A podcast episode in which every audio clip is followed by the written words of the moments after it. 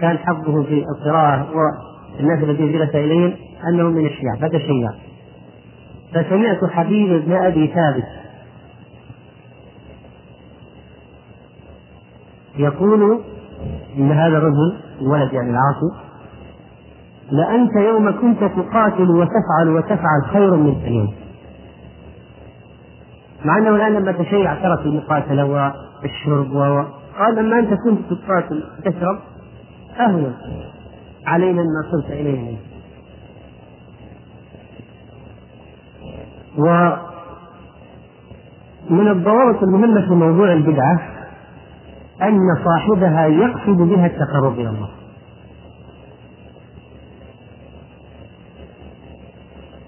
والدليل على ذلك ما جاء في قصة الثلاثة الذين سمع النبي عليه الصلاة والسلام بشأنهم قالوا قد غفر له ما تقدم من ذنبه وما تأخر. أين نحن من النبي صلى الله عليه وسلم؟ وقد غفر له ما تقدم من ذنبه وما تأخر. قال أحدهم فإني أما أنا فإني أصلي الليل أبدا. وقال الآخر أنا أصوم الدهر ولا أفطر. وقال الآخر أعتزل النساء فلا أتزوج. فماذا قصدوا بعدم الزواج وعدم النوم وعدم الأكل؟ التقرب. مواصلة الصيام ومواصلة القيام. قصد التقرب وعدم النكاح. وفي رواية واحد قال أنا لا أنام على الفراش. واحد قال أنا لا أكل اللحم. فماذا قصد بعدم النوم على الفراش وعدم أكل اللحم؟ التقرب إلى الله. ولذلك قال شيخ الإسلام رحمه الله ينكر على من يتقرب إلى الله بترك جنس الملذات. يقول أنا أترك جنس الملذات. يعني أنت أترك جنس اللحم أترك جنس الثياب الفلانية. ما ما ألبس ليش؟ تقرب إلى الله.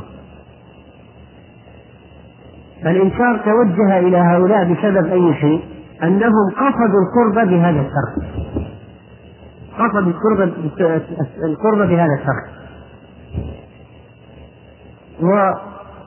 والفعل الذي جاء له في الشريعة حكم فإنه يبقى على حكمه.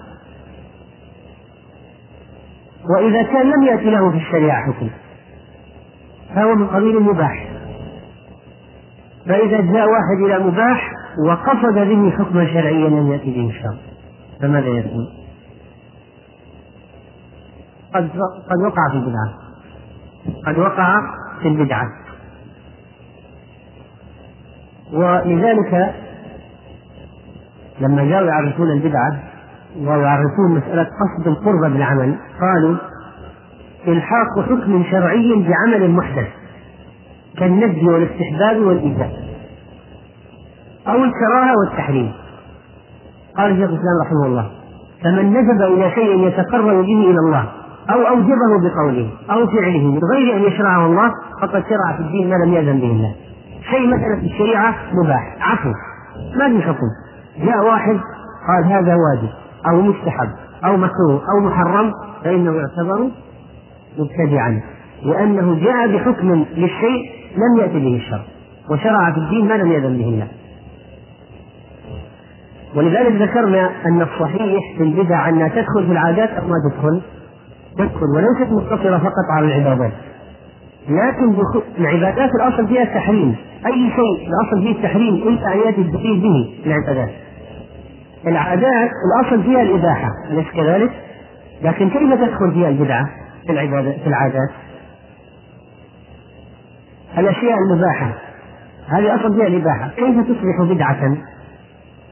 أيوه إذا قصد بها التقرب الله على وجه لم يأتي بالشرع ولذلك قلنا من لبس ثوبا بلون معين ولم يرد بذلك القربى لأن هذا هو المتوفر في السوق أو لأنه أعجبه هذا أو هذا يوافق ذوقه. وهو من المباحات. فما هو حكم لبسه؟ جائز لا بأس به. لكن إلا إذا طبعا لحقه شيء مثل الإسبال أو أنه ثوب شهرة أو في تقليد النساء مشابه للنساء أو الكفار هذا أمر آخر. لكن تكلم على ثوب بلون معين عادي جدا لبسه بالشروط الشرعية مباح ما في بأس. لكن لو أنه قال هذا اللون أنا أتقرب به إلى الله وأعتقد أن لبس الأزرق قربة أثاب عليها ما لا أثاب على غيرها؟ وطاعة فماذا يكون؟ بدعة. أو قال يجب لبس اللون الفلاني. أو ترك لونا لأنه يعتقد تحريمه ولم يرد تحريمه في الشرع. فماذا يكون؟ مبتدع. الخلاصة كل من فعل أو ترك شيئا بقصد القربة مما ليس له أصل في الشرع فهو بدعة. إما مباح وإما إيه؟ معصية. واحد ترك لبس الثياب إظهارا لحرته. ها؟ مثلا. أمام الناس ماذا يكون؟ عاصي. عاصي. وكذلك فإن البدع كما أن فيها فعل شيء فهي كذلك تدخل في الترك. فمن ترك شيئا يعتقد في تركه حكما معينا لم يرد به الشرع فتركه هذا يعتبر بدعة أيضا. فمن ترك النكاح وهو قادر على النكاح ما في موانع. يعتقد أن ترك النكاح قربة يتعبد الله بترك النكاح. فماذا يكون؟ مبتدعا مبتدعا. حلقة حلاقة الرأس؟ قد يكون حلاقة الرأس شيء مباح. قد يكون قربة مستحب إذا كان حلق الرأس في حج أو عمرة. ماذا يكون؟ مستحب حلاقته التقليد سنة. فإذا حلق الرأس من أجل القمر فماذا يكون؟ جائز ما في شيء. علاج. فإذا حلق الرأس عند قبر ولي تعظيما للقبر. صار شركا وبدعة وإذا حلق الرأس تشبها بالخوارج سيماهم التحليق أو مشى على سنتهم. اعتقدوا الخوارج يعتقدون الخوارج أن حلق الرأس سنة. قال النبي عليه الصلاة والسلام سيماهم التحليق.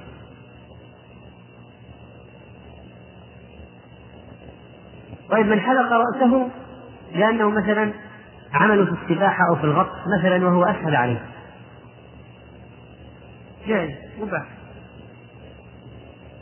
فإذا الفعل قد يكون حراما معصية أو بدعة. قد يكون معصية. كمن حلق رأسه في الحج قبل التحلل. واحد مثلا حلق رأسه في عرفة. وش هذا؟ عمدا معصية لكن واحد حلق رأسه قربة إلى الله عند ولي قبر ولي. هذا شرك بدعة كبيرة. فإذا نفس الفعل قد يؤجر عليه الإنسان أو يأثم أو لا يؤجر ولا يأثم بحسب النية.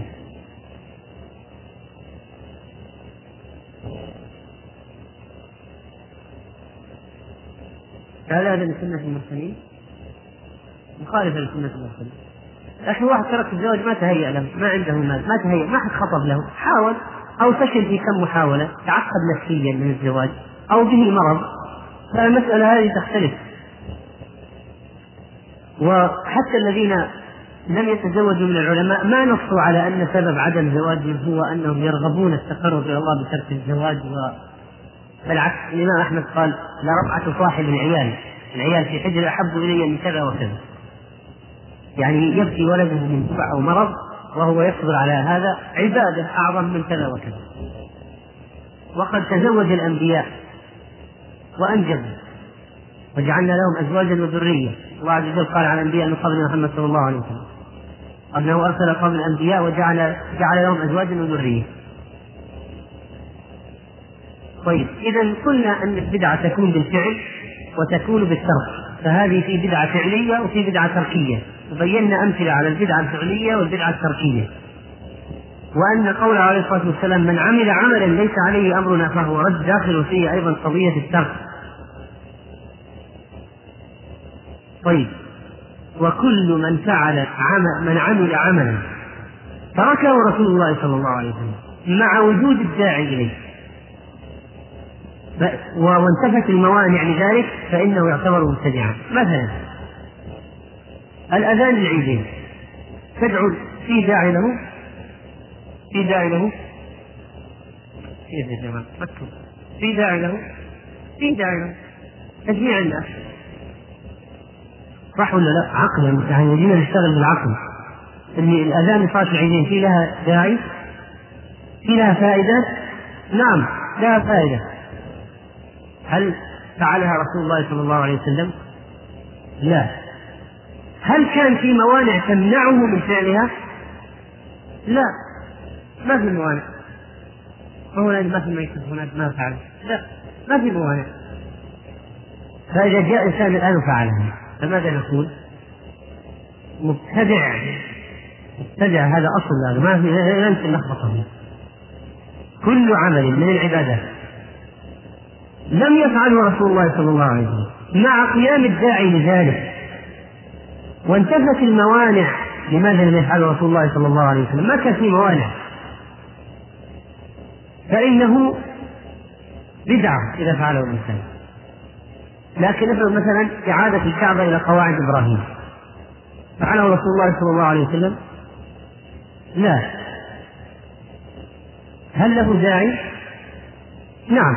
باب يدخل منه الناس ويخرجون يصلون داخل الكعبة يعني ولا يخطئون في الطواف يدخلون من داخل الحجر يعني لا له داعي وإعادته إلى ما كان عليه خليل إبراهيم شيء يعني أساسي هل كان في موانع؟ نعم كان يوجد موانع فإذا جاء واحد بعد الرسول عليه الصلاة والسلام كعبد الله بن الزبير وأعاده إلى قواعد إبراهيم يعتبر مبتدع؟ لا لا يعتبر مبتدع والذين يتركون أشياء تقربا من الله. لم يرد في الشرع أن تركها مستحب أو واجب فإنهم أيضا مبتدعة لأنهم يخالفون قول الله عز وجل يا أيها الذين آمنوا لا تحرموا طيبات ما أحل الله لكم ولا تعتدوا إن الله لا يحب المعتدين. وكلوا مما رزقكم الله. ومن أمثلة هذا الفعل ما حصل من رجل يقال له أبو إسرائيل صحابي جليل أبو إسرائيل على عهد النبي عليه الصلاة والسلام كأنه في خطبة الجمعة لما رأى مقام النبي عليه الصلاة والسلام في خطبة الجمعة أحب أن يعظم مقام النبي عليه الصلاة والسلام. قال يعني كيف النبي عليه الصلاة والسلام واقف؟ ونحن جلوس؟ لا. كيف؟ لا نقوم. احتراما له. أنا جالسين مرتاحين كيف نقوم. ونذر أنه يقوم في الشمس نذر أن يقوم ولا يخرج ولا يستظل ولا يتكلم ويقوم أدخل أشياء أخرى فقال عليه النبي عليه الصلاة والسلام لما لاحظه مروه. يعني مروه. فليعدل عن نذره هذا فلا يبقى واقفا في الشمس والإمام يخطب هذا شيء ما ورد في الشريعة. ففعل هذا الصحابي أو اتجاهه التفكير غير صحيح. ولما نذر نذرا عاما أنه لا يقعد ولا يتكلم قال عليه الصلاة والسلام مروه فليتكلم وليستظل وليقعد وليتم صومه لأن النذر لأن الصوم عبادة. فإذا نذر صياما فالصيام مشروع. ولذلك قال يتم صومه لكن الأشياء الأخرى اللي ما لها أصل في الشريعة إن الواحد ما يتكلم ابدا قال أمره بأن يقبل هذا ويتكلم. والوقوف في الشمس؟ طبعا الوقوف في الشمس التعرض للشمس قد يكون عبادة في الحج أضحي لمن أحرمت له وعلى قول طبعا على من ذهب مذهب ابن عمر هذا عن ابن عمر صح صح عن ابن عمر أضحي لمن أحرمت له. وشيخ الإسلام يرد ذلك يقول يعني أنه ليس بلازم أن يكون الإضحاء في الإحرام مستحب لكن على الحال مسألة فيها خلاف. هب أننا على مذهب ابن عمر في أن الإضحاء الشمس للمحرم أنه أفضل من الظل. مثلا ما لم يسبب طبعا ضرر مثل ضرب الشمس أو شيء يقضي على الإنسان أو يضره. فقد يكون الإضحاء على كلام عمر سنة في الإحرام لكن في غير ذلك. واحد قال أنا الآن بطلع في الشمس أجلس في الشمس الظهر احسن لي تقرب إلى الله بالجلوس في الشمس. هذا ما يجوز. بدعة. والتي نذرت أن تحج وهي صامتة نهاها النبي عليه الصلاة والسلام أيضا. وكذلك قال شيخ الإسلام التكلم بالخير خير من السكوت عنه. صح ولا لا؟ طيب. والصمت عن الشر خير من التكلم به. الصمت عن الشر خير من التكلم به. فالصمت الدائم قال فأما الصمت الدائم فبدعة منهي عنها. كونك تتكلم بخير أحسن من أن وكون أنك تصمت عن الشر أحسن من أن تتكلم به. لكن الصمت الدائم بدعة منهي عنها. لم يأذن بها الله. وكذلك الامتناع عن أكل الخبز واللحم وشرب الماء فذلك من البدع المذمومة أيضا. قال فإذا كان الترك لأمر يعتبر مثله شرعا كالذي يمنع نفسه من الطعام الفلاني لأنه يضر بجسمه فإن قلنا بالتداوي فهذا من التداوي من الشرع هذا أمر مستحب ولو يعني سأل واحد قال الآن بعض الشباب لما يسمعوا ما يصاب بالمسلمين من نكبات نعم بعضهم يقول أبث طعام معين وأتبرع بقيمته المجاهدين أو المنكوبين أو الجياع الجوعة فما حكم ذلك؟ حكم ذلك أنه جائز وهو محسن بذلك لأنه قصد التصدق تصدق بقيمة. قال هذا بتركه لأجل أن أتصدق بقيمته لكن لو واحد قال أريد أن أترك له تضامنا فهل استفادوا من تركك له؟ فإذا هذا العمل فيه شبهة البدعة. طبعا الإضراب عن الطعام لا شك أنه بدعة وحرام. طبعا إذا أضرب عن الطعام تقرب إلى الله يعني هذا لا أنه بدعة أما إذا أضرب عن الطعام احتجاجا فهو معصية لأنه يضر ببدنه. لكن لو أضرب عن الطعام تقرب إلى الله فهو بدعة لا تحرم الطيبات محل الله لكم. ثم إن لا يفهم بعض الناس من التحريم التحريم الشرعي. يعني الذي قال أنا أحرم أكل أحرم على نفسي أكل اللحم. يعني قال أنا بمعنى أمنعها يعني ما احرم الحلال لكن أمنع نفسي لكن منع نفسه بقصد القربة بدعة. تحريم هنا بمعنى المنع وليس هو التحريم الشرعي. يعني حتى لو قال أنا أعتقد إنه حلال نقول ما ينفعك الاعتقاد ما دمت أنت منعت نفسك منه وحرمته على نفسك ولو تحريم بمعنى المنع ما هو التحريم الشرعي. حرمته بمعنى المنع. قربة إلى الله فهو بهذا.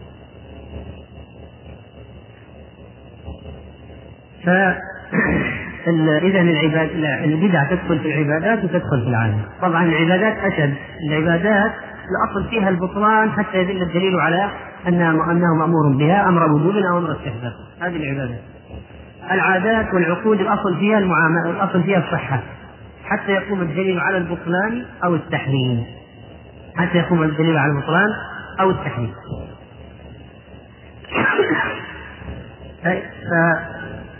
فمن الأمثلة على دخول البدعة في العبادات. ذكرنا مثل أذان لصلاة العيدين مثلا.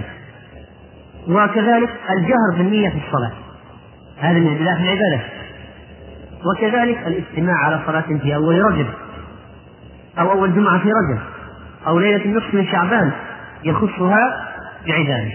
وذكرنا أن من اعتقد فضلا في زمان لم يرد به الشرع أو مكان لم يرد به الشرع أو جاب عمل على هيئة معينة لم يرد بها الشرع أو عدد معين أو كيفية معينة لم يرد بها الشرع في تسبيح أو أذكار أو أوراد أو أدعية أو آيات تلاوة أو أو صلاة أو صيام فإن ذلك كله بدعة. أما الأمثلة في المعاملات فمثل أن واحد مثلا من الولاة يفرض مكوسا على الناس قربة إلى الله. يقول هذه مكوس نجعلها لله. نفرض ضرب على الناس نخرجها صدقات. هذه بدعة لو لو فرضها لجيبه أحسن. على الأقل أنه يصير عاصي. لكن لما يصير يتبع على الناس بدعة. يقول هذه الآن خلاص. الزكاة في نصف المية قليل. إيش يخليها 5% الآن حاجة تدعي يقول نرفع نصاب الزكاة. تقربا إلى الله. هذا مبتدع كذلك مثلا في العادات جعل لباس معين أو لون معين أو طعام معين قرب إلى الله. قال أن تقرب إلى الله بأكل الباذنجان أو أكل القرع. مثلا هذا من البدع. طبعا هذا بعض الأشياء من الحديث ضعيفة وموضوعة أمرني جبريل بالهريسة أو جاء أو الهريسة من طعام الجنة أو الباذنجان يعني أطعم كذا آه، فإنه مثلا هذا من العبادة أو أنه يسبح. إذا سبح خل تأكل فإذا البدع أيضا تدخل في المعاملات وكذلك فإنها أيضا تدخل في العقود تدخل في العقود وسيأتي لذلك أيضا أمثلة. و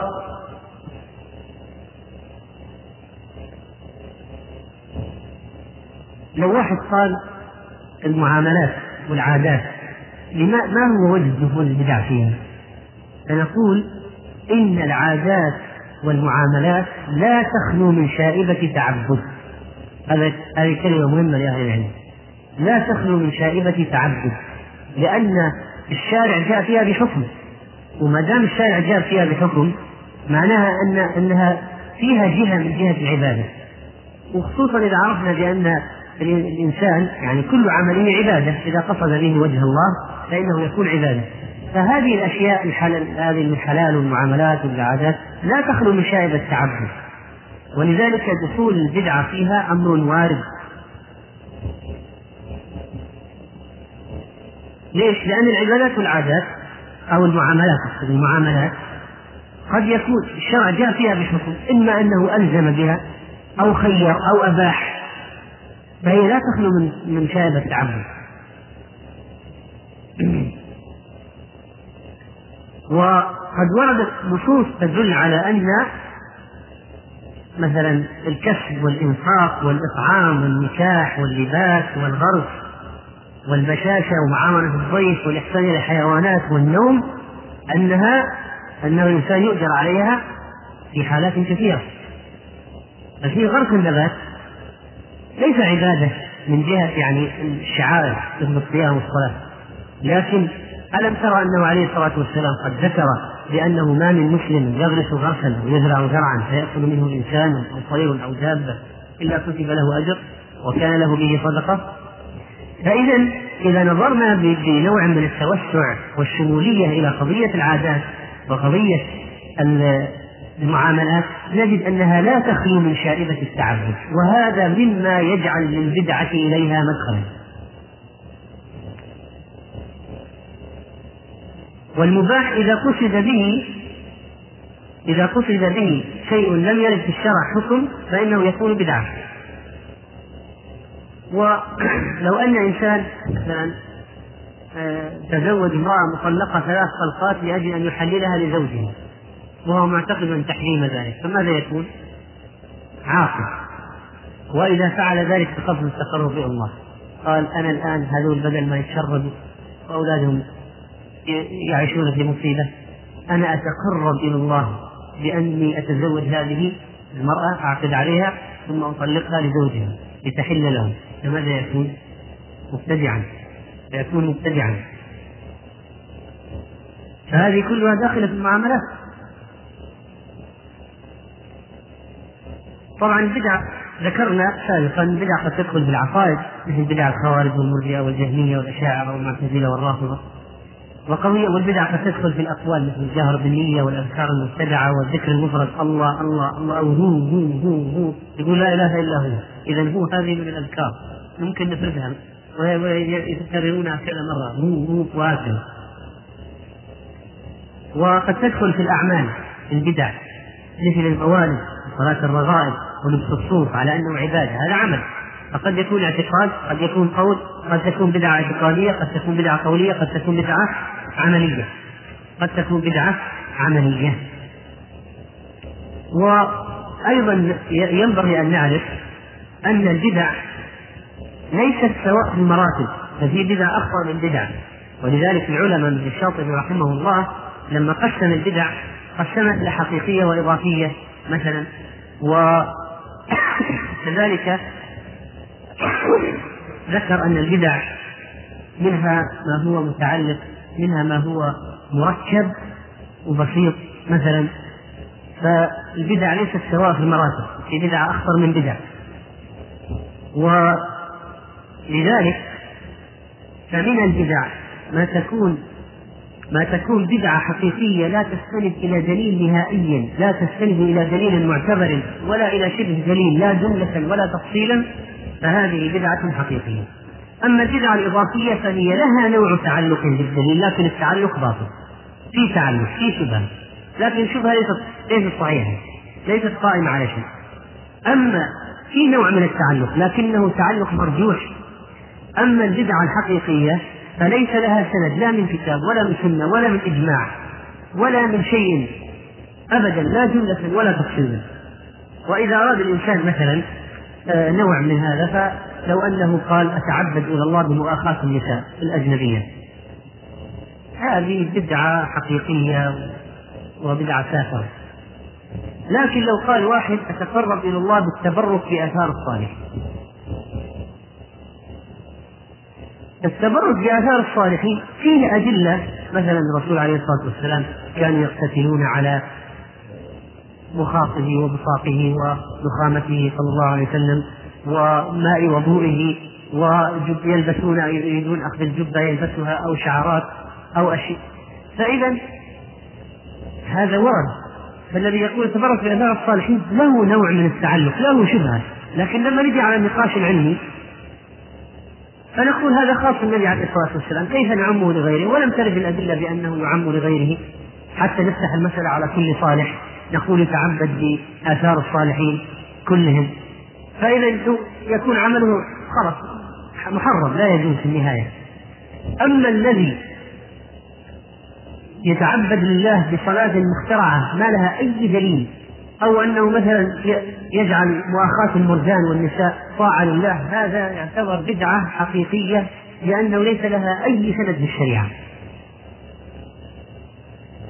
وكذلك من يأتي بأدلة فاسدة مثل بدعة التحسين والتقبيح عند المعتزلة هذه بدعة حقيقية. أو الصوفية يعتمدون على الرؤى والكشف يقول يعني يأخذ الحرام التحليل والتحريم وفعل اشياء من الرؤى أو يقول حدثني قلبي عن ربي هذه هذه الأشياء الأدلة التي يستدلون بها باطلة أصلا فكل ما يتعلق بها بدعة حقيقية. طيب البدعة المبنية على حديث موضوع بدعة حقيقية ولا إضافية؟ حقيقية. حقيقية ما في أي زي الحديث الموضوع ما له كأنه غير موجود أصلا. لا شك في ذلك. طيب ممكن واحد يتعلق بدليل شرعي وتكون بدعته حقيقية. مثلا الرافضة المعتزلة. قالوا المعتزلة نحن فرقة إسلامية مبدأنا صحيح والدليل على على صحة فرقتنا من القرآن قول الله عز وجل وأعتزلكم وما تدعون من دون الله. وتعبدون من تعبدون من دونها. أعتزلكم. فإذا المعتزل الاعتزال أصل موجود دل عليه القرآن بقوله وأعتزلكم. الاحتجاج بهذا الدليل هذا الاحتجاج كيف يكون؟ بدعة إيش هذه؟ حقيقية. لأن التعلق غير موجود. التعلق هذا وهمي. حتى كلمة شبهة ما في. تعلق مضحك يعني. مثل ما مثل ما حصل في القصة التالية روى الإمام مسلم رحمه الله في مقدمة صحيح عن سفيان الثوري قال سمعت رجلا سأل جابر من هو جابر؟ جابر بن الجعفي الشيعي المغالي المبتدع. قال سفيان سمعت رجلا سأل جابرا الجعفي هذا. عن قول الله عز وجل فلن أبرح الأرض حتى يأذن لي أبي أو يحكم الله لي وهو خير الحاكمين. فقال جابر الجعفي لم يجئ تأويل هذه. يعني هذه الآية ما بعد جاء انطباقه الواقع. ما عندنا في الوقت الوقت. سيأتي. قال سفيان كذب فقلنا لسفيان ما أراد بهذا؟ إيش قصده في الكلام. قال إن الرافضة تقول إن عليا في السحاب فلن نخرج مع من خرج من ولده حتى ينادي مناد من السماء يعني علي اخرجوا مع فلان. هذا يعني فلن أبرح الأرض حتى يأذن لي. يقول جابر تأويل هذه الآية كان في إخوة يوسف. ما له أي علاقة بعلم ولا كل واحد يجيب آية أو دليل يركب عليها بدعة شيء يقول أنا عندنا تعلق بدليل. أنا أقول هذا التعلق وهمي والدليل باطل. الذي استدلالكم باطل. استدلالكم باطل. وكذلك البدعة يؤثر عليها كون البدعة. يعني مما يجعلنا نعطي أوزانا لقضية في قضية البدعة أن تكون البدعة منفردة عن العمل المشروع أو ملتصقة بالعمل المشروع أو أنها صارت وصفا للعمل أو أنها لا تصير وصفا له. كل هذه الأشياء تؤثر على البدعة. فإذا التصقت البدعة بالعمل المشروع يعني واحد في عمل مشروع وواحد أحدث بدعة التصقت بهذا العمل ألصقها بالعمل المشروع. فقد تصبح البدعة بإلصاقها بالعمل المشروع وصفا لهذا العمل غير منفك عنه فهذه تصبح بدعة حقيقية يعني مثال ذكر الله ما هو؟ التسبيح ما هو؟ ها؟ مشروع عبادة جاء واحد وقال نحن نريد تسبيح جماعي فألصق بالعبادة بدعة وهو الاجتماع ما هي البدعة؟ الاجتماع بصوت واحد. ما هي العبادة؟ التسبيح. هل هذا الاجتماع قد صار وصفا للعمل؟ الجواب نعم صار ذكر الجماعة تسبيح جماعي. فإذا هذه بدعة حقيقية. وكذلك مثلا محبة النبي عليه الصلاة والسلام. لو واحد جعلها على شكل مولد. بدعة محبة النبي عليه الصلاة والسلام عبادة. واحد جعلها على هيئة مولد. هذا الإلصاق ماذا صار؟ وصفا للعبادة. لا تنفك عنه العبادة وهي المحبة صارت عن طريق الموالد. لا تنفك عنه. فإذا هذا العمل بدعة. لكن هل يمكن أن تكون البدعة ملتصقة بالعمل أو لها تعلق بالعمل من غير أن تكون صفة له؟ نعم، مثل الجهر بالنية قبل الصلاة عند الصلاة بدون أن يصلي يجهر بالنية. جهره بالنية عمل باطل مبتدع مردود عليه لكن صلاته صحيحة فإذا هذه ما أفسدت العمل هذه البدعة ما أفسدت العمل. فقد يكون هناك عمل مشروع يخالفه شيء غير مشروع فقد يفسد كله وقد لا يفسد. بحسب العمل هذا الذي ألصق به وهل صار وصفا للعبادة أو لم يصل وصفا لها؟ وقد جاء في يعني قصة تدل على هذا المعنى. قال عبد الرحمن بن أبي بكر كنت جالسا عند الأسود بن سريع وكان مجلسه في مؤخر المسجد الجامع. فافتتح سورة بني إسرائيل يقرأ. وناس يسمعون عنده يسمعون؟ حتى الآن هل هذا في شيء؟ لا. حتى وصل قول الله عز وجل وكبره تكبيرا. فرفعوا أصواتهم كلهم الذين عندهم كانوا الله اكبر التكبير فجاء مجالد بن مسعود رحمه الله يتوكل على عصاه. فلما رآه القوم قالوا مرحبا مرحبا اجلس.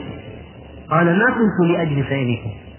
وإن كان مجلسكم حسنا يعني في الأصل من ناحية أنه لا تستمعون التلاوة. ولكنكم صنعتم قبل شيئا أنكره المسلمون. فإياكم وما أنكر المسلمون. فإياكم وما أنكر المسلمون. فاستماع قراءة القرآن عبادة. لما قرأ عليها قرأ عليها رفع الصوت بالتكبير عند آية هذا عمل محدث. هذا العمل المحدث هل هو طاغ على السماع بحيث إنه يبطله بالكلية؟ الجواب لا. فإذا هم يؤجرون على استماعهم ويأثمون على بدعتهم. لكن إذا صار المجلس كله ذكر جماعي هذا صار نفس الموت العبادة صار الاجتماع وصفا لها بحيث صارت عمل مبتدع مبتدع. والفرق بين البدعة الإضافية والبدعة الحقيقية أن البدعة الإضافية لها هي بدعة من وجه مشروعة من وجه. يعني إذا نظرت إليها من جهة فهي مشروعة من جهة هي مبتدعة. فأما البدعة الحقيقية فإذا نظرت إليها فإنك لا تجد ولا ترى إلا الابتداع. لا تجد أي وجه إلا الابتداع. بخلاف البدعة الإضافية الذي يوجد لها جانب عبادي وجانب جانب بدعي. جانب بدعي.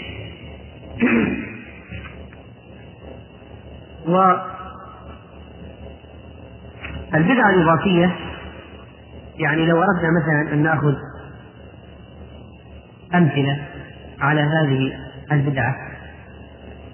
فلو أن إنسان مثلا آه، تعمق في العبادة إلى درجة ملت نفسه شدد تشددا أضر بنفسه. فهو من وجهة أنه أو من جهة أنه عبادة صحيح أنه قيام ليل قيام ليل مثلا. لكن من جهة ما حصل عليه من الضرر والملل فإن الفعل هذا له وجه من الابتداع لأنه ما هكذا السنة في قيام الليل. أنها تصل لدرجة الضرر الجسدي أو قضية الملل الذي يؤدي إلى ترك العمل. فلذلك الرسول عليه الصلاة والسلام قال إن لنفسك عليك حقا ولأهلك عليك حقا ولجسدك عليك حقا فأعطي كل ذي حق حقه.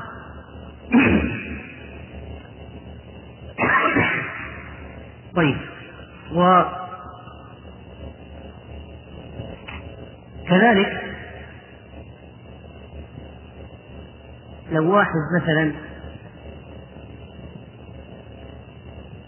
آه،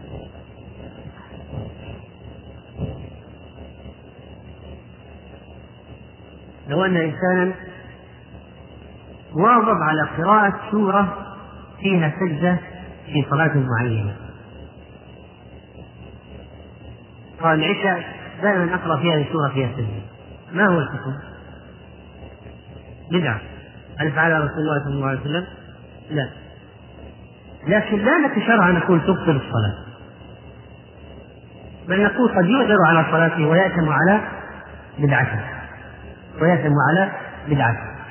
فهذا الإلحاق الذي ألحقه بالعبادة صحيح أنه ما أبطلها لكن ما يخرجها عن كونها بدعة. كل هي داخل داخل عبادة معينة فلا يخرجها عن كونها بدعة.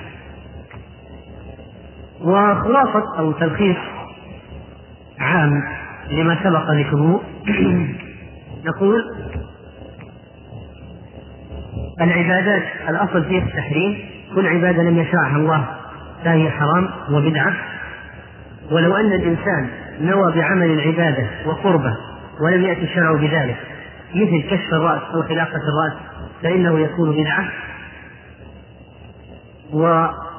والشيء الذي هو خارج عن الشرع بالكلية هو بدعة حقيقية مثل التقرب إلى الله بسماع الأغاني أو الرقص كما يفعل الصوفية أو مؤاخاة النساء الأجنبيات. وكذلك البدعة منه ما يكون زيادة على العمل المشروع زيادة عن العمل المشروع وتارة فتارة يبطله إذا كان وصفا صار وصفا شعاما له وتارة لا يبطله لكن يأثم. فمثلا لو أن إنسانا زاد في الصلاة ركعة لقلنا هذه الزيادة تبطل الصلاة وهي بدعة لكن لو زاد في الوضوء ما غسلة فصار أربع غسلات قلنا الوضوء صحيح وهو آثم على بدعته. لأن لأن البدعة تبطل العمل بجميع الحالات. وإنما لا بد من الرجوع إلى كلام أهل العلم.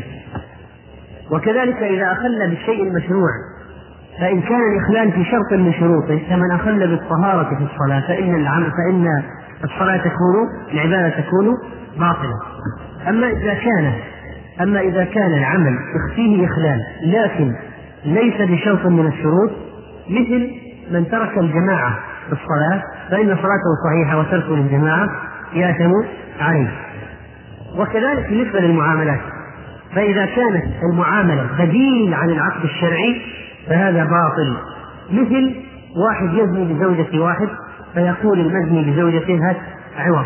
فيقول الزاني خذ هذه مئة شاة عوض عن الزنا خلاص. فهذه معاملة يراد بها إبطال حدود مثلا فهذه باطلة حرام مردودة على صاحبها. وكذلك فإنه يدخل في أنواع البدع العقود التي نهى عنها الشرع. مثل كون المعقود عليه ليس محلا للعقد كأن يمسح الإنسان إحدى محارمه. فهل الشيء ما هو الشيء المعقود عليه؟ المرأة. هل هي محل العقد الشرعي؟ لا لأنها من المحارم فإذا هذا حرام. أو أن يفوت شرطا في العقد لا يسقط بالتراضي.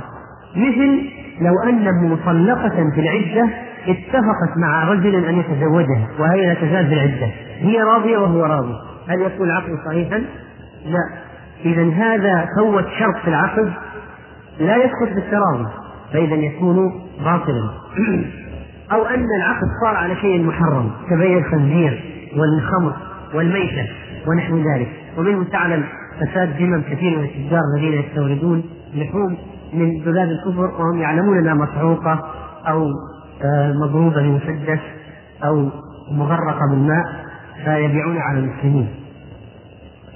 وكذلك العقود التي فيها ظلم لأحد الطرفين كما لو أن الأب أجبر بنته على الزواج بمن لا تريد وقد استدلوا بهذا الحديث عموما وهو حديث من أحدث في أمرنا هذا ما ليس منه فورا على القاعدة الشرعية التي تقول إن النهي يقتضي الفساد يعني فساد العمل.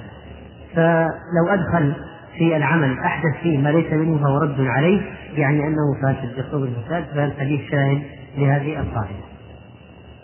في سؤال؟ نعم. جمع القرآن أول شيء جمع القرآن حصل بإجماع الصحابة. فلإجماع الصحابة له مستند شرعي ولا لا؟ وهذا من فعل الخلفاء الراشدين. له دليل شرعي ولا لا؟ عليكم بسنتي. وسنة الخلفاء الراشدين المهديين من بعد. فإذا هذه عليها دليل. إذا خلاص طلعت على البدعة نعم.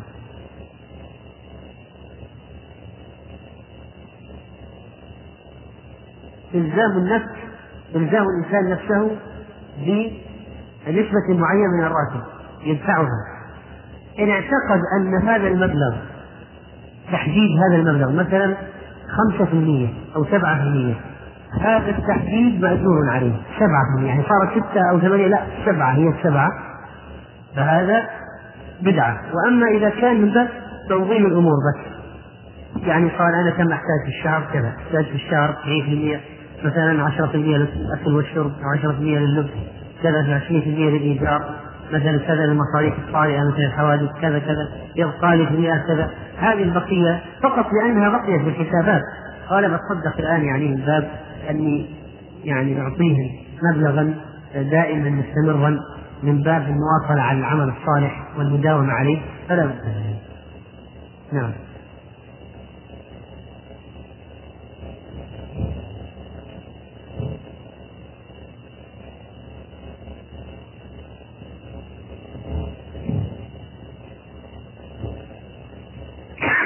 طبعا إذا كان آه، بعض البلدان إذا رجع من الحج كتبوا إيش؟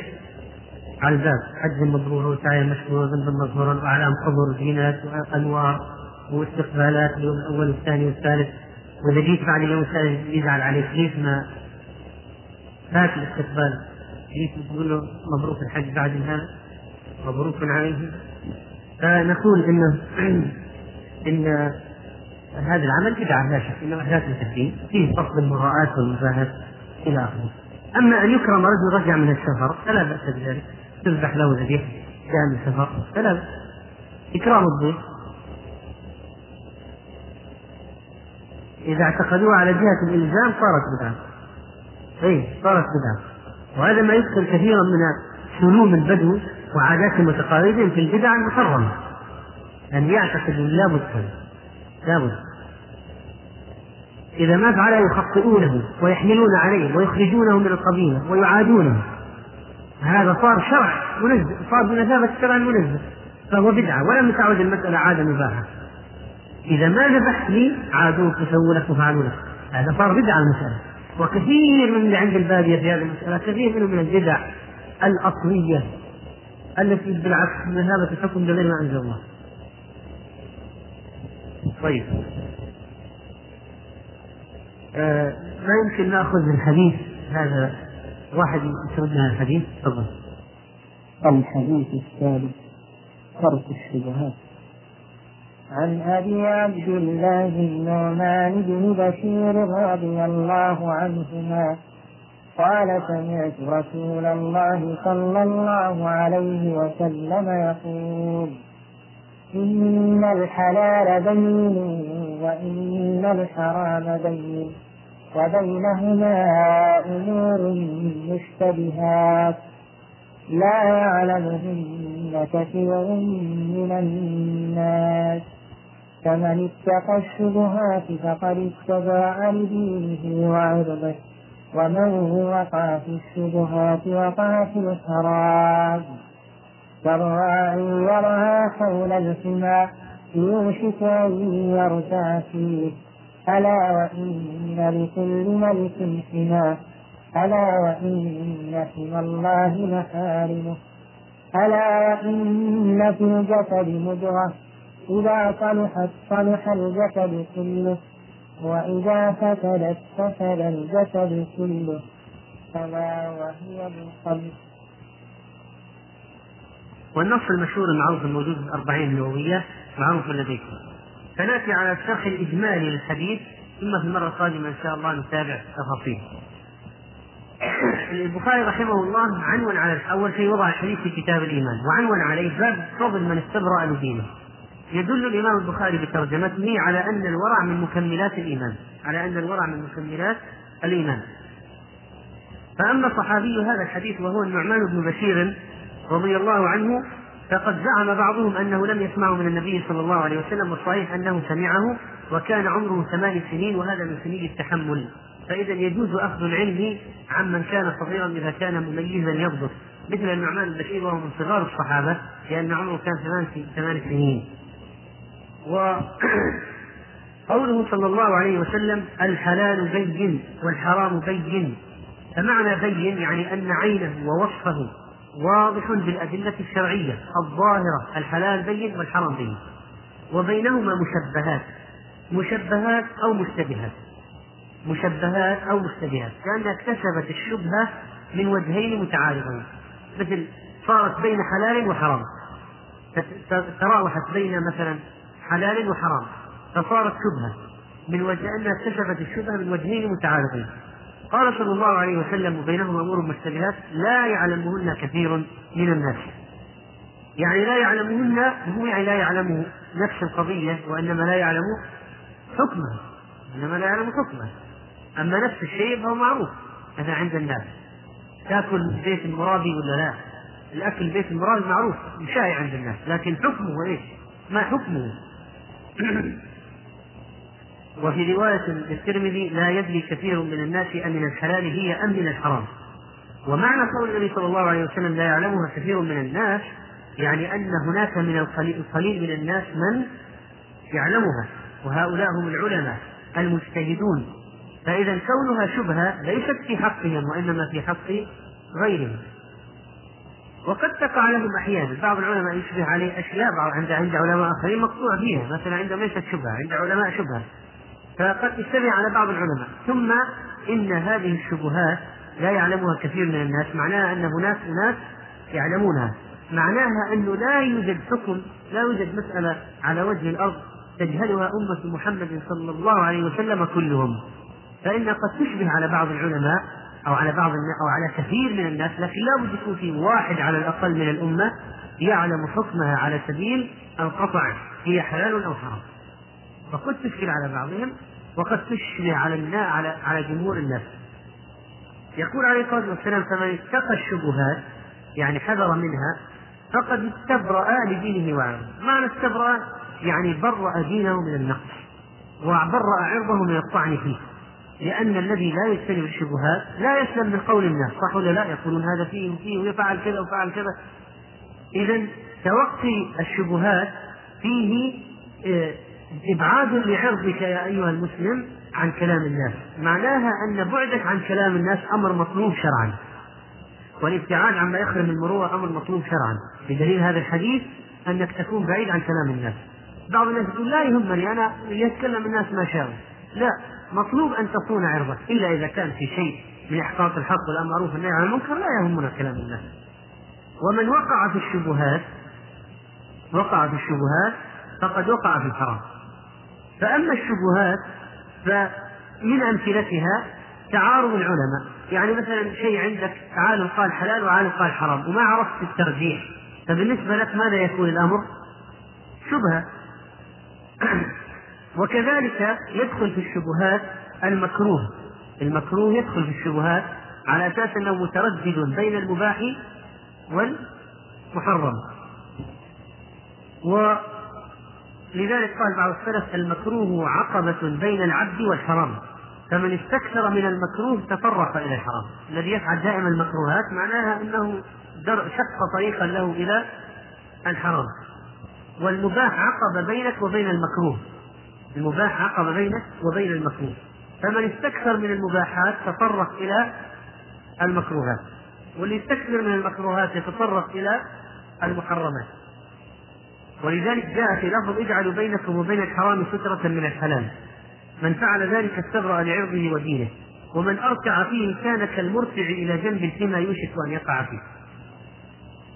ولا شك أن الذي يستكثر من المكروهات يصبح عنده جرأة أكبر وقابلية أكبر للوقوع في الحرام. لأن اعتياد ارتكاب المنهي عنه كراهة يجرئك على أن ترتكب منهيا عنه على وجه التحريم. وكذلك الذي يتعاطى الشبهات يصبح قلبه مظلما بحيث أنه يصعب عليه أن يتبين الحرام فيقع فيه. وقال صلى الله عليه وسلم مثل الذي يقع في الشبهات؟ كراع يرعى حول الحمى. ما هي الحمى؟ الحمى هي الأرض المحمية الشيء المحمي ممنوع ممنوع الاقتراب. هذا شيء محمي.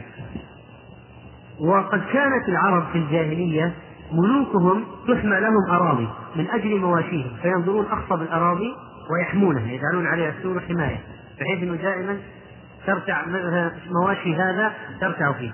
كانت ملوك العرب في الجاهلية يحمون مراعي لمواشيهم وأماكن مخصصة يتوعدون أي واحد يقدم عليها ليرعى غنمه فيها بدون إذنهم يتوعدونه بالعقوبة الشديدة فالرسول عليه الصلاة والسلام ضرب لنا مثل قال الخائف من ملك الملوك ما يأتي عنده بقرب الحمى. ما يأتي بقرب الحمى يرتع. فيفعل شبهات ومكروهات لأنه يوم من الدهر يقع فيها. لأن الذي يخاف ما ما لا يقدم لا يقترب. فإذا الحمى هي المحرمات ولا المكروهات؟ الحمى نفسها. المحرمات ولا المكروهات؟ المحرمات. والذي يرى حول الحمى هو الذي وقع في الشبهات. فمع الدهر مع الأيام يدخل في الحمى ويرتكب المحرم ويستجلب غضب ملك الملوك وغضب الجبار.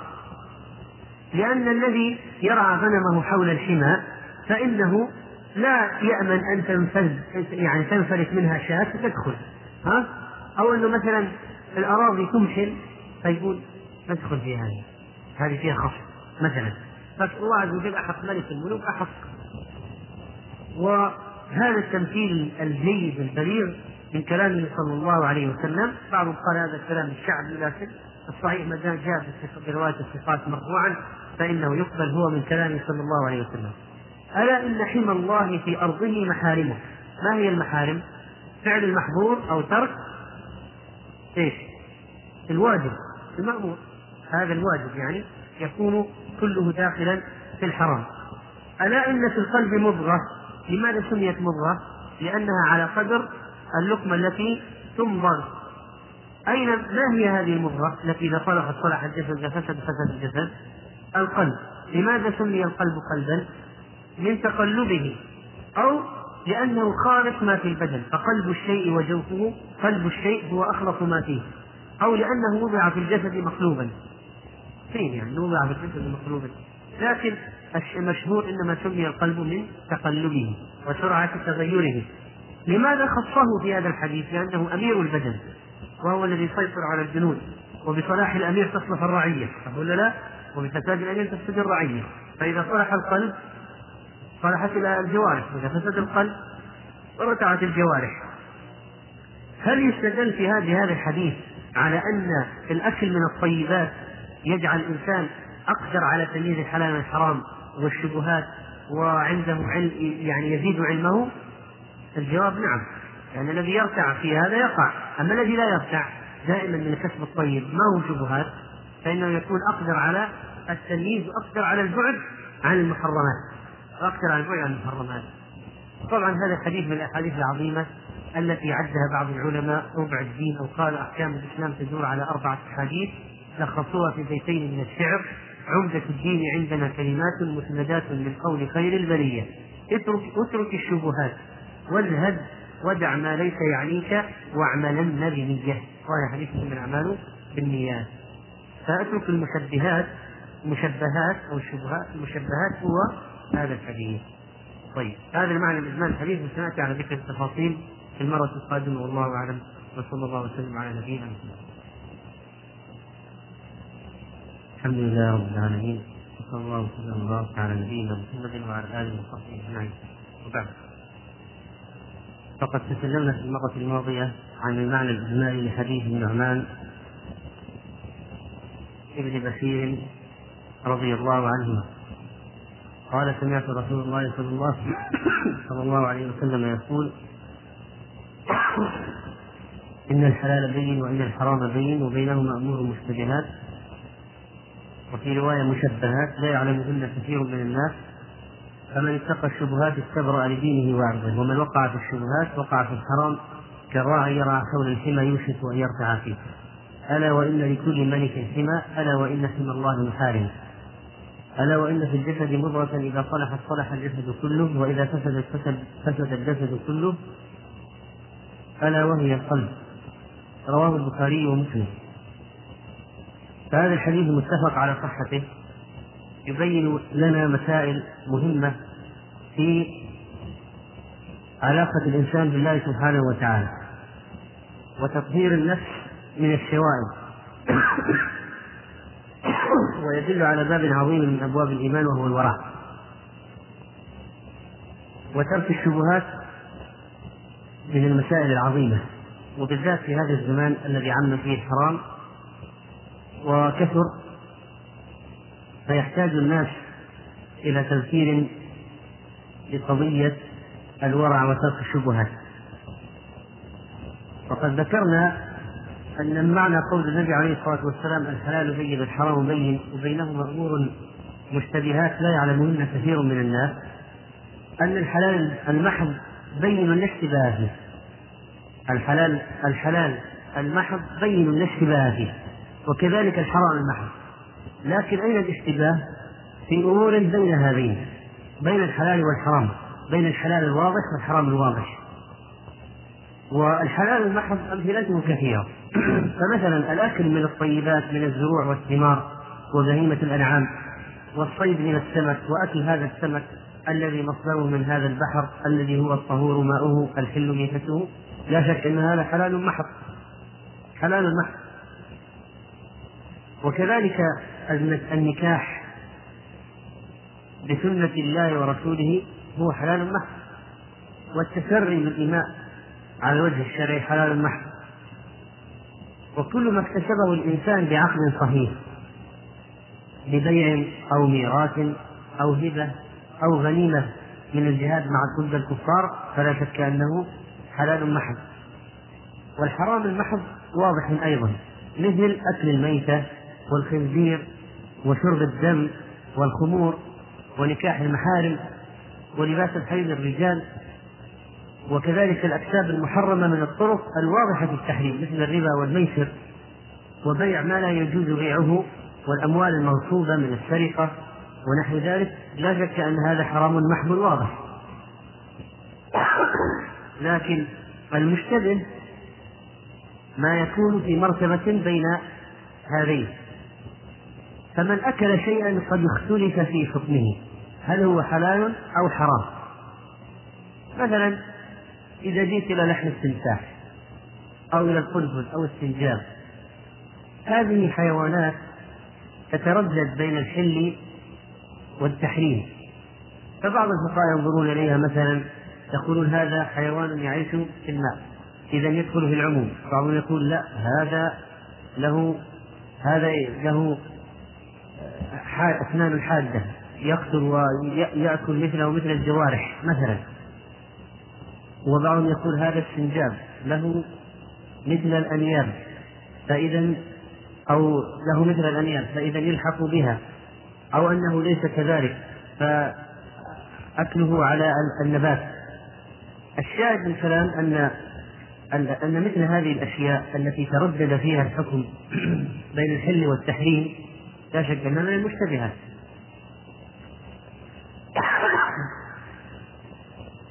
كذلك لبس جلود السباع. بعضها مختلف فيه. أو الاكتساب من المسائل المشبوهة مثل التورق. التورق أنك تشتري البضاعة. مثلا تشتري البضاعة إلى أجل. بعشرة آلاف.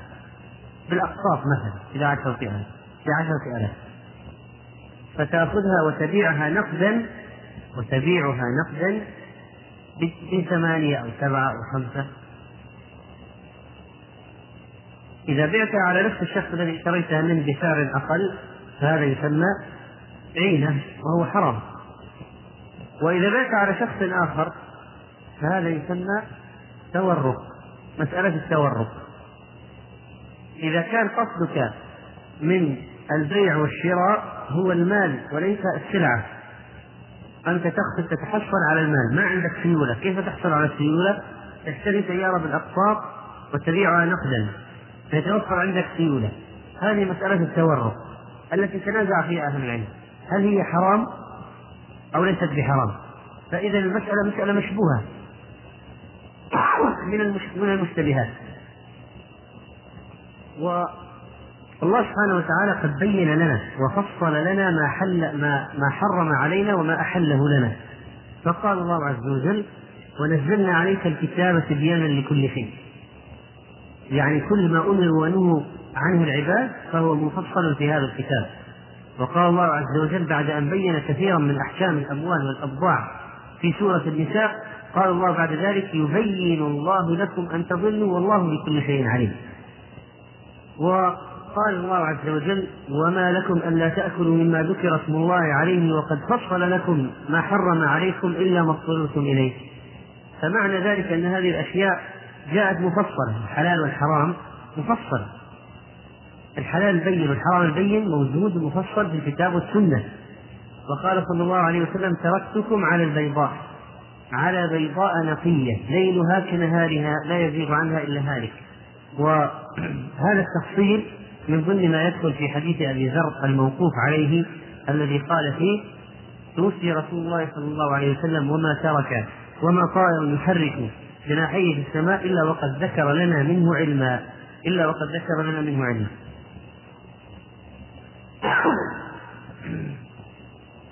طيب الآن نأتي إلى سؤال. هل الأشياء التي ذكرتها الشريعة؟ حتى في الأمور الواضحة والبينة. هي على نفس الدرجة من الوضوح والتبيين أو أنها تتفاوت. مع كونها في القسم الواضح هل هي على درجة واضحة من الوضوح أو درجة واحدة من الوضوح والتبيين أو أنها تتفاوت؟ جوابنا تتفاوت. فمنه ما هو شديد الوضوح جدا ومنه ما هو أقل منه منه ما هو واضح. لكن كلها في الواضحات واضحة ما فيها ما فيها خفاء ولا لبس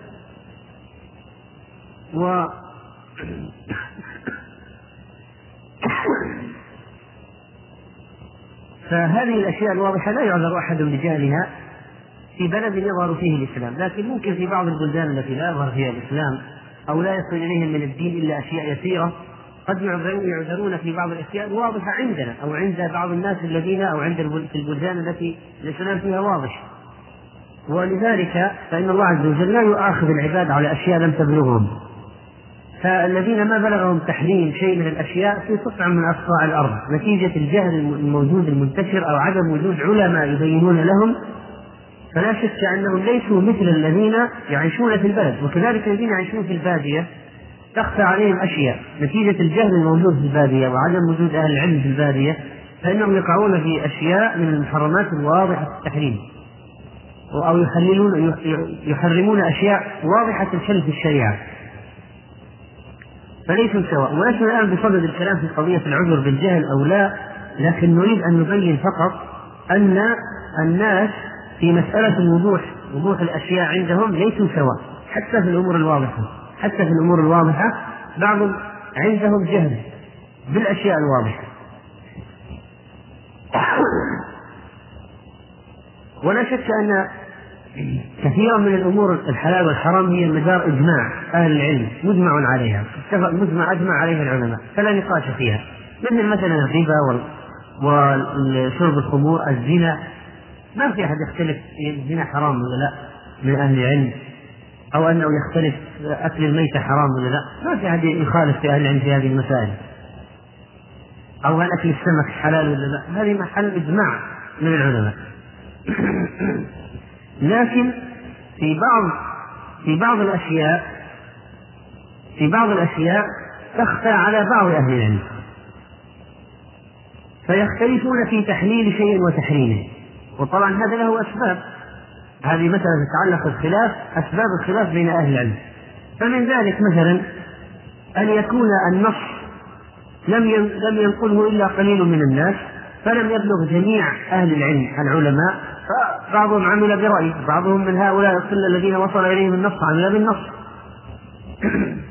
ومن أسباب الخلاف أيضا أنه قد ينقل نص في التحليل ونص في التحريم فيبلغ طائفة النص الذي بالتحليل فيقولون بأنه حلال ويبلغ لطائفة النص الذي بالتحريم فيقولون أنه حرام. وطائفة يبلغهم النصان فلا يعرفون المتقدم والمتأخر فيتوقفون. وطائفة قد يبلغهم المتأخر فيقولون هذا الناسخ فالجواب كذا. فهذه مسألة واحدة يمكن أن يكون لأهل العلم فيها ثلاثة أربعة أقوال. منهم من يقول أنه حلال لأنه وصل إليه النص المبيح. منهم من يقول أنه حرام لأنه وصل إليه النص الحاضر. منهم من يقول أنا أتوقف لأنه بلغني النصان ولا أعرف المتقدم والمتأخر ومنهم من يفتي ويجزم بشيء معين بأنه مثلا وصل إليه عرف المتقدم والمتأخر فعرف الناسخ من المنسوخ. وبعض الأشياء ليس فيها نص صريح. والكلام فيها عمدة الكلام فيها على قياس على قياس أو مفهوم أو عموميات من الأدلة. فهذه أشياء تختلف فيها أفهام العلماء. ليسوا سواء. والله عز وجل قد فاوت بين أفهام العباد والعلماء من العباد. فتتفاوت أفهامهم. منهم من ينظر إليها من هذه الزاوية ومنهم من ينظر إليها من هذه الزاوية ومنهم من يجتهد فيها بهذا الاتجاه منهم من يجتهد فيها باتجاه آخر. منهم من يراعي شيئا ومنهم من يراعي شيئا آخر عند النظر في الحكم. وهكذا. وكذلك أحيانا الشيء يكون فيه أمر فبعضهم يقول هنا قرينة تصرفه عن الوجوب وذاك يقول ما في قرينة فهو واجب. أو نهي يقول واحد هذا هنا في قرينة تصرفه عن إلى الكراهة وذلك يقول لا النص ما فيه. قرينة فيفتي بتحريمه فيختلفان في ذلك. وأسباب الاختلاف على العموم كثيرة لكن ما هو علاقة اختلاف العلماء بحديث الحلال بين الحرام بين؟ أن الاختلاف المعتبر لأهل العلم في قضية يصيرها مشبهة يعني من المشتبهات فإذا استطاع فهنا يكون المسلم احتياط الاحتياط أن يخرج من هذا الخلاف. الاحتياط في الدين أن يخرج من الخلاف.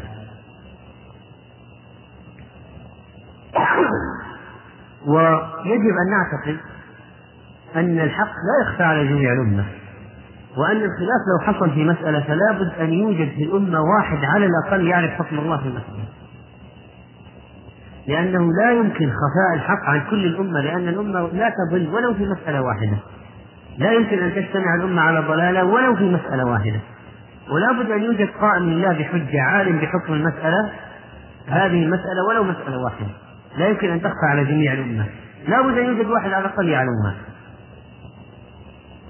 ولكنهم ولكنه قد يكون مغمورا قد يكون في مثلا من الأمصار فلا يبلغ الأمصار الباقية الأمصار الباقية حكم هذا العالم الذي يعلم هذه المسألة على الوجه الصحيح الذي هو عند الله كذلك. فقوله صلى الله عليه وسلم وبينهما أمور مشتبهات لا يعلمهن كثير من الناس دل على أن هناك عدد من الناس يعلمون الحكم ولو واحد. لا بد أن يوجد في الأمة من يعلم الحكم ولو واحد. في أي قضية تقرأ أو تحدث للمسلمين لا بد أن يوجد واحد يعلم الحكم. ولكن تبقى همة الناس في الوصول إلى هذا الشخص أو الأشخاص الذين يعلمون الحكم. الذين يعلمون الحكم. هل الاشتباه هو خاص بالعوام أو أنه يشمل العلماء؟ هل يقع الاشتباه على العلماء؟ نعم يقع الاشتباه لدى العلماء. يقع كما يقع العامة لكن وقوع الاشتباه عند العالم في المسألة أقل من الجاهل أو أقل من العامة أو أقل من طلبة العلم. طالب العلم قد تشتبه عليه أشياء كثيرة لكن العالم الأشياء التي تشتبه عليه أقل لأن نور العلم الذي عنده يستطيع أن يفصل فيه في المسألة ويتبين فيه الجواب يتوضح لديه الجواب. فلنأخذ على ذلك أمثلة. لو أن إنسانا وجد مالا في بيته ما يدري هذا المال ملك له أو أنه من أمانة وضعها شخص عنده؟ فماذا يكون ماذا يكون في هذه الحال؟ مسألة فيها شبهة طيب ما هو الأصل؟ أن المال الذي يوجد في بيتك ملك لك حتى يتبين شيء آخر لكن كون هذا هو الأصل لا يعني أن المسألة خرجت من نطاق الشبهة بل فيها شبهة تضعف تقوى حسب القرائن فعلى سبيل المثال لو كان في بيتك يوجد مال لشخص. وأنت لا تدري مثلا عدد أو ضبطه أو أنه مثلا محصور في مكان معين. افرض أنك وضعت أمام الشخص في درج وهذا الدرج تضع فيه مالك أنت أيضا. ثم وجدت مثلا خارج الظرف ظرف فيه مالك وظرف فيه مال غيرك ثم وجدت خارج هذه الظروف في نفس الدرج مثلا 100 ريال. هذه المئة الآن فيها شبهة. هل هي من هل هي خرجت من ظرفك أو من ظرف صاحبك؟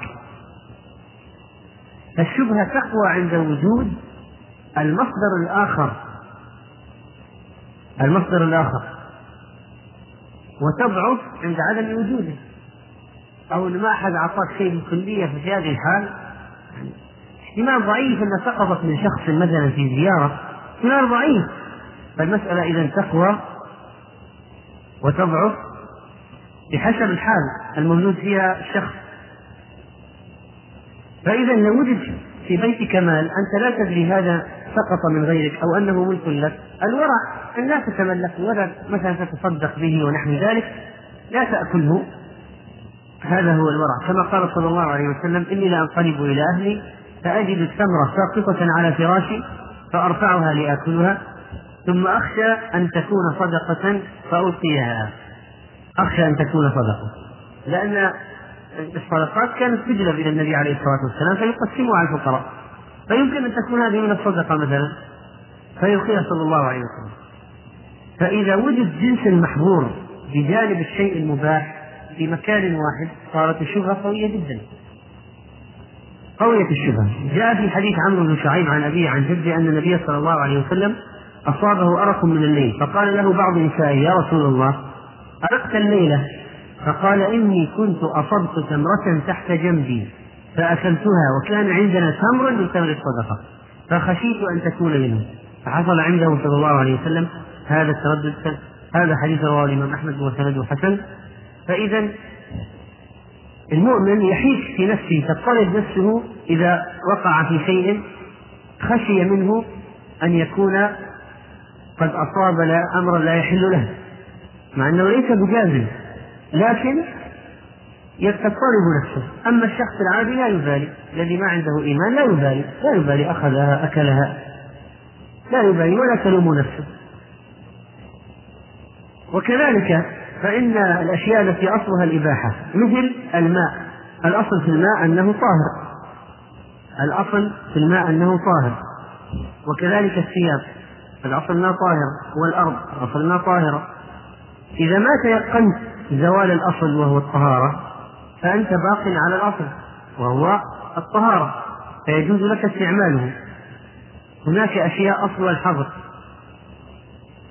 الأصل في الأشياء الإباحة إلا في أمرين ما هما؟ ما هما؟ أيوه. الأبضاع واللحوم. فالمرأة الأجنبية الأصل أنها حرام عليك حتى يثبت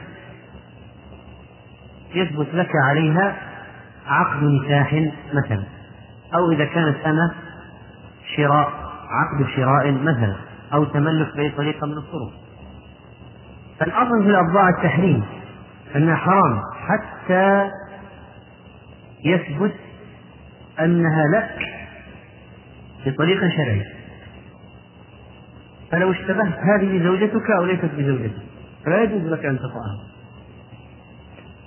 وكذلك اللحوم. إذا اشتبهت فيها هذه ذبحت أو لم تذبح. فالأصل أنها غير مذبوحة حتى تأكد أنها لك أنها مذبوحة. فالتزكية والعقد هما لا بد من اليقين فيهما. لا يحل لا تحل لا يحل لك لحم ولا بضع من الأبضاع ولا بضع من الأبضاع إلا إذا تيقنت التزكية في ذاك والعقد في هذا. فإن تردد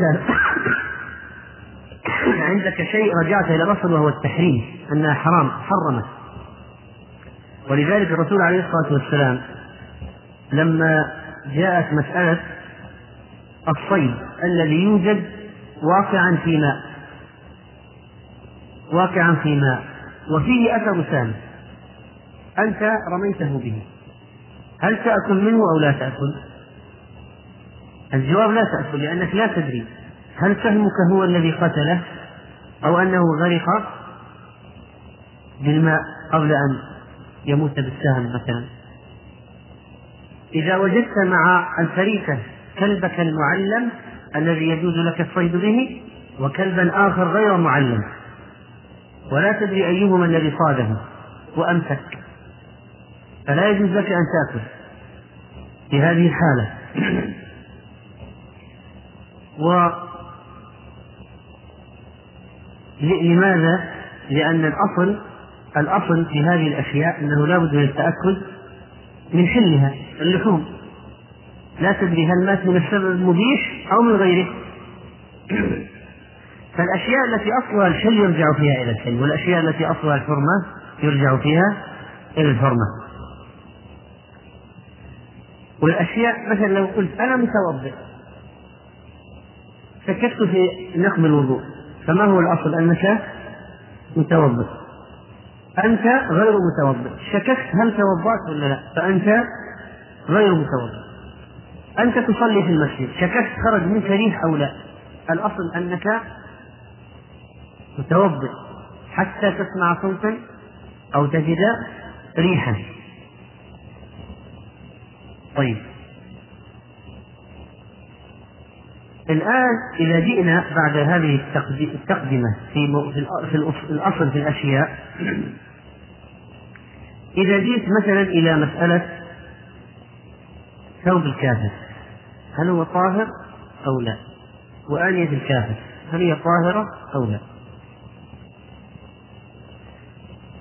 من جهة ممكن واحد يقول الأصل فيها الطهارة أقول الأصل في الأواني والثياب الطهارة والرسول صلى الله عليه وسلم أحل لنا طعام أهل الكتاب طعامهم يصنعونه في آنية والله عز وجل أباحه لنا في كتابه والنبي عليه الصلاة والسلام أجاب دعوة اليهود وأكل من طعامه وهم يطبخونه في آنيتهم وكان الناس يستعملون ما نسجه الكفار من الثياب. وكانوا إذا غنموا في المعركة ثيابا اقتسموها واستعملوها. واستعملوا الماء من مجازة امرأة مشركة. فهذه أدلة تبين الإباحة لكن من جهة أخرى لو جئت إلى حديث النبي صلى الله عليه وسلم لما سئل عن آلة أهل الكتاب قال إن لم تجدوا غيرها فاغسلوها بالماء ثم كلوا فيها. فمعناها أنه لما أمر بغسلها من الماء على أساس الشبهة الموجودة أنها تكون استعملت في في لحم الخنزير أو وضع فيها مثلا خمور. فلا بد من غسلها. فإذا ترددت المسألة عندنا في قضية ثياب الكفار وآنية الكفار. لأجل وجود أدلة تدل على إباحتها وأدلة أخرى تدل على نجاستها. طيب الشبهة هذه هل هي واحدة؟ يعني مثلا ثياب الكفار الداخلية حكمها مثل حكم ثياب الكفار الخارجية؟ لا أولئك قوم لا يحترزون من النجاسة فإذا الشبهة قوية جدا في ثياب الكفار الداخلية لكنها أضعف في ثيابهم الخارجية فإذا قد تكون المسألة شبهة والشبهة نفس الشبهة درجات. فالورع إذا الإنسان أنه ما يعتمد على طهارة ثيابه وأنه يغسله ولا يعتمد على طهارة آنيته وإنما يغسله. والإمام أحمد رحمه الله فسر الشبهة بأنها منزلة بين الحلال والحرام. فمن اتقاها فقد استبرأ لدينه وعرضه. مسألة أخرى. رجل اختلط حلال ماله بحرامه. وعنده مال حلال ومال حرام. اختلطا معا ما حكم المال بالنسبة لك أن تأكل منه؟ شبهة فإن كان الحرام أكثر صارت الشبهة أكبر. وإن كان الحرام أقل صارت الشبهة أقل. وإن علمت أنه قد طبخ لك من مال حرام بعينه.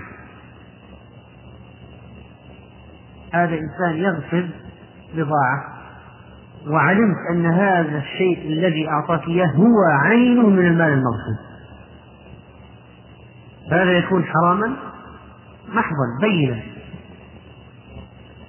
فإذا الشبهة في الأموال تقل وتكثر. وقد تصل إلى درجة الحرمة الواضحة.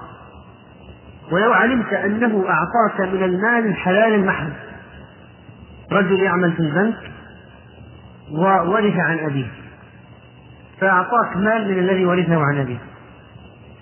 فهذا حلال محض. إذا الأموال المختلطة تتراوح. بين الحل والحرمة الواضحة وهي نفسها الأموال المختلطة التي لا يعلم الحلال من الحرام فيها المشتبه هذه درجات. فإذا كان الحرام أكبر واحد مثلا سبعين في المئة من دخله من الحرام ثلاثين في المئة من دخله من الحلال. فهذا نتوقع منه كثيرا جدا أكثر ما نتوقع من شخص بالعكس. ثلثي ماله من الحلال مثلا وثلثه من الحرام. لما يسأل عالم يقال له ما حكم الأكل من الشخص الذي عنده أموال مختلطة؟ يقول لك إذا تأكدت أنه من الحرام المعين لا تأكل لا يجوز. وإذا تأكدت أنه من الحلال المعين كل. وإذا ما عرفت ولا تميزت أمواله يجوز لك أن تأكل على أساس أنك لا تجزم أن هذا من الحرام لكن الورع اجتناب ذلك. لكن الورع اجتناب ذلك. فإذا الورع في هذه الحالة أن الإنسان يجتنب المال المخترق الذي دخلت فيه الشبهة الذي فيه الشبهة دخل فيه الحرام. كذلك المال المحصل من مسألة مشبوهة. المال المحصل من طرق مشبوهة. فيها خلاف بين أهل العلم في جوازها. الأفضل الإنسان أن يبتعد عن هذا. الأفضل له أن يبتعد عن هذا. وإذا اشتبه الأمر فهو شبهة والورع تركه.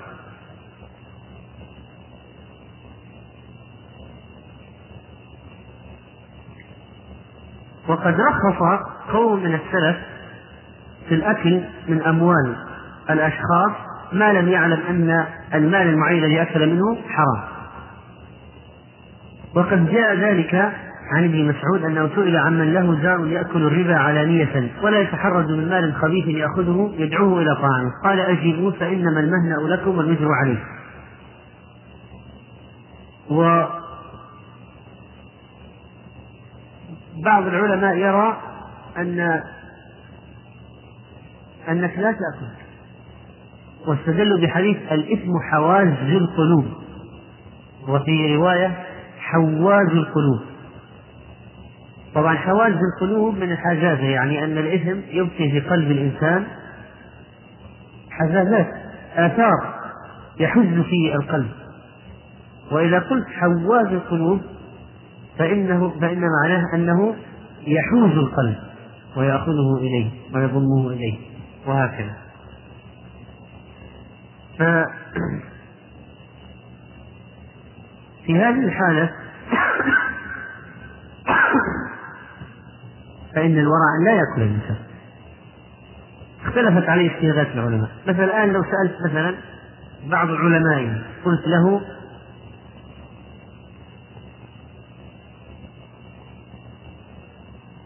رجل مراد كل ماله مريض مات هل ماله حلال على ورثته؟ فسيقول لك لا. ما داموا يعلمون بأنه بأن أباهم كان يأكل الحرام. كل هذا المال حرام كل مال حرام فلا يجوز أن يأخذ منه شيء. ولو سألت عالما آخر من علمائنا في نفس المسألة لقال لك إن الحرمة لا تنتقل بين ذمتين. فهي تكون حراما على الميت لأنه أخذ من الربا مثلا أو رابا ولكن أولاده أخذوها بطريق شرعي وهو الميراث فلا تنتقل الحرمة بين ذمتين فإذا هي حلال عليه كل واحد نظر من جهة. ما هو الورع؟ أن لا يأخذ المال. يتصدق به. أن لا يأخذ المال. هل ينظر الإنسان طيب إذا إذا اقتنع برأي العالم الذي يقول بعدم الجواز هل يأخذ؟ لا طبعا. أو إذا كان لم يعلم يقلد فقلد الأعلم والأعلم يقول لا يجوز. فلا يأخذ. فلا يأخذ.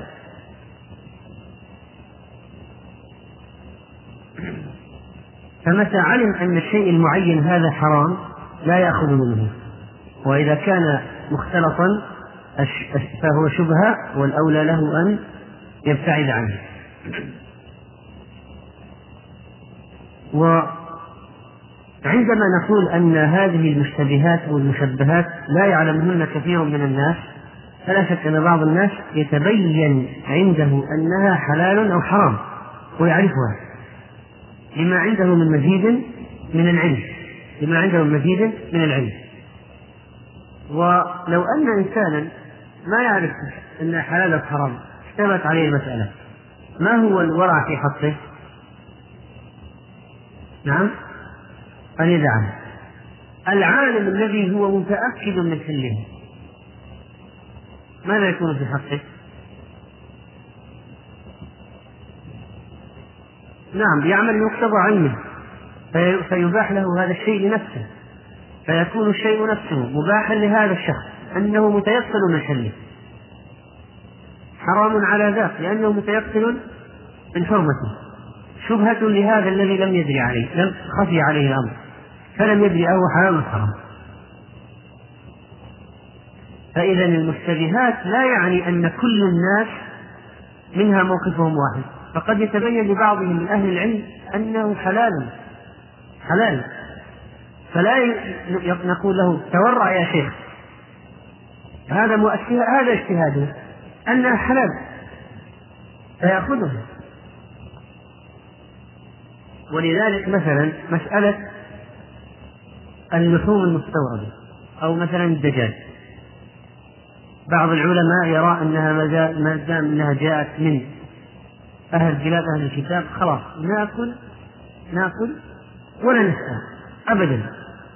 فهل لو مد يده على مائدة إلى الدجاج المستورد يقال له تورع يا شيخ أين الورع؟ أنتم قدوات؟ لا يقال له ذلك لأنه يرى ويقتنع أن المسألة في اجتهاده ونظره أنها حلال لا شيء فيها. وشخص آخر مثلا يقول لقد انتشر عن هؤلاء القوم أنهم يصعقون ويقتلون المسدس ويرمون في خزاناتهم المياه المغلية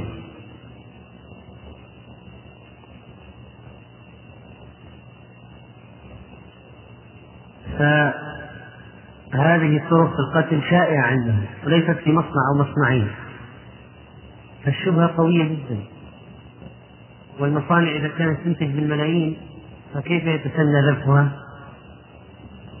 بطريقة يعني فردية كل دجاجة تذبح لوحدها مثلا.